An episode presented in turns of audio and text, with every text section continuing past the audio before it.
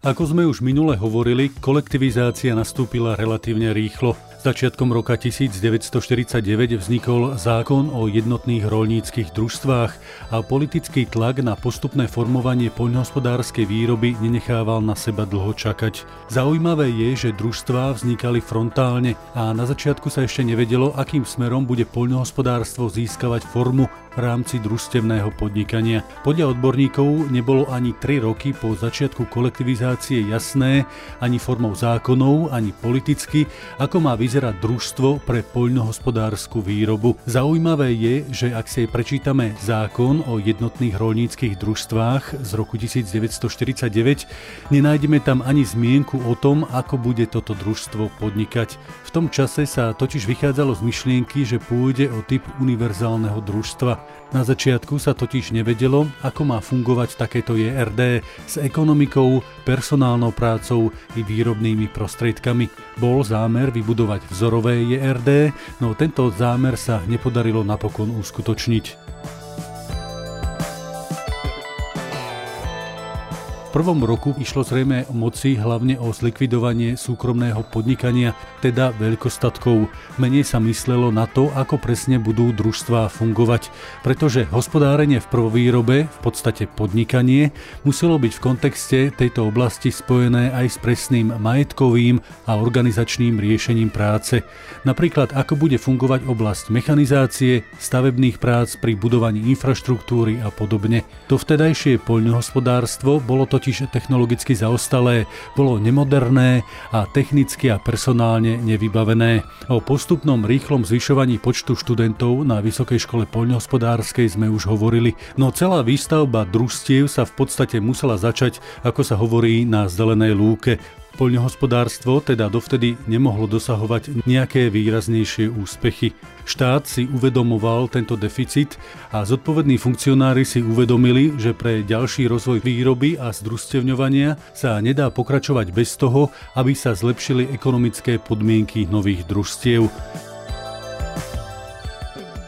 Už sme v našom seriáli spomínali, že jednotné rolnícke družstvá sa podľa zákona z roku 1949 mali v podstate vyformovať podľa vzoru výrobných družstiev. Tie boli u nás veľmi dobre známe a obľúbené ešte z 19. storočia vďaka takýmto typom spoločného hospodárenia ešte podľa vzoru družstva Samuela Jurkoviča v Sobotišti.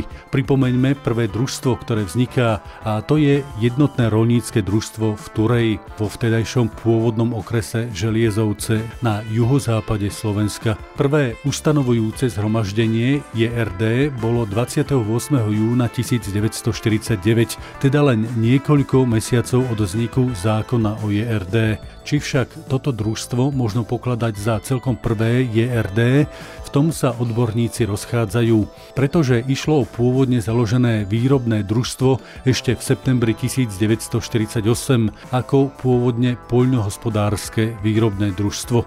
Podobné typy družstiev vznikli v tomto regióne aj v Nemčíňanoch alebo aj v Dolných Krškanoch no pôvodne to boli typy pôvodne založených výrobných družstiev s poľnohospodárským typom predmetu podnikania. Zakladali ich po vojne kolonisti alebo tí, čo sa po vojne vrátili zo sveta domov.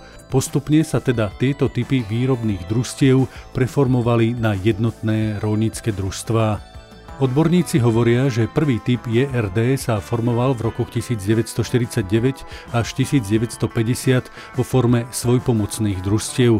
Totiž na dedinách si spoločenstvo vlastnými silami a prispením strojno-traktorových staníc spoločne zabezpečovali poľné práce. Takomto svojpomocnom družstve sa hospodárilo na pôde, ktorú nemal kto obrobiť, teda napríklad na štátnej pôde a práce sa vykonávali organizovane, napríklad spoločnou mladbou na poli. Štát pri prvých jednotných rolníckých družstvách dbal najmä o nábor členov do družstva, ani nie tak o zvýšené hospodárenie. Skôr sa v tomto čase zameral na budovanie strojno-traktorových staníc. Tým sa riešil najmä problém s poľnohospodárskou technikou. Základom vzniku družstva bol teda prípravný výbor a v každej obci vzniklo jedno družstvo ako istá organizačná jednotka. Prípravný výbor mal na starosti nábor členov do družstva. Každý člen, ktorý vstupoval do družstva, musel podpísať prihlášku vlastnou rukou. Čím sa mala uplatniť zásada dobrovoľnosti. Táto zásada sa však bežne porušovala rôznym typom nátlaku na vstup do družstva. Nové JRD teda vznikali podľa zákona dňom jeho založenia a rozhodnutia vyššieho orgánu, teda Okresného národného výboru. Prvé družstvá mali stanovy len veľmi všeobecné a rámcové a zväčša sa dohodli na prvej ustanovujúcej schôdzi. Neobsahovali ani žiadne vnútroorganizačné pravidlá a zväčša sa preberali podľa vzorových stanov ako všeobecného záväzného predpisu. Družstvá si potom formovali vlastné pracovné a organizačné poriadky. V prvom type družstiev teda rolníci naďalej zostali súkromnými rolníkmi, akurát sa pri prácach postupovalo spoločne. Dohodla sa napríklad sejba a myslelo sa na to, že sa postupne rozorú medze a budú sa všetky tieto úkony spoločne vykonávať. O tom, aké boli družstvá druhého typu, si povieme na budúce.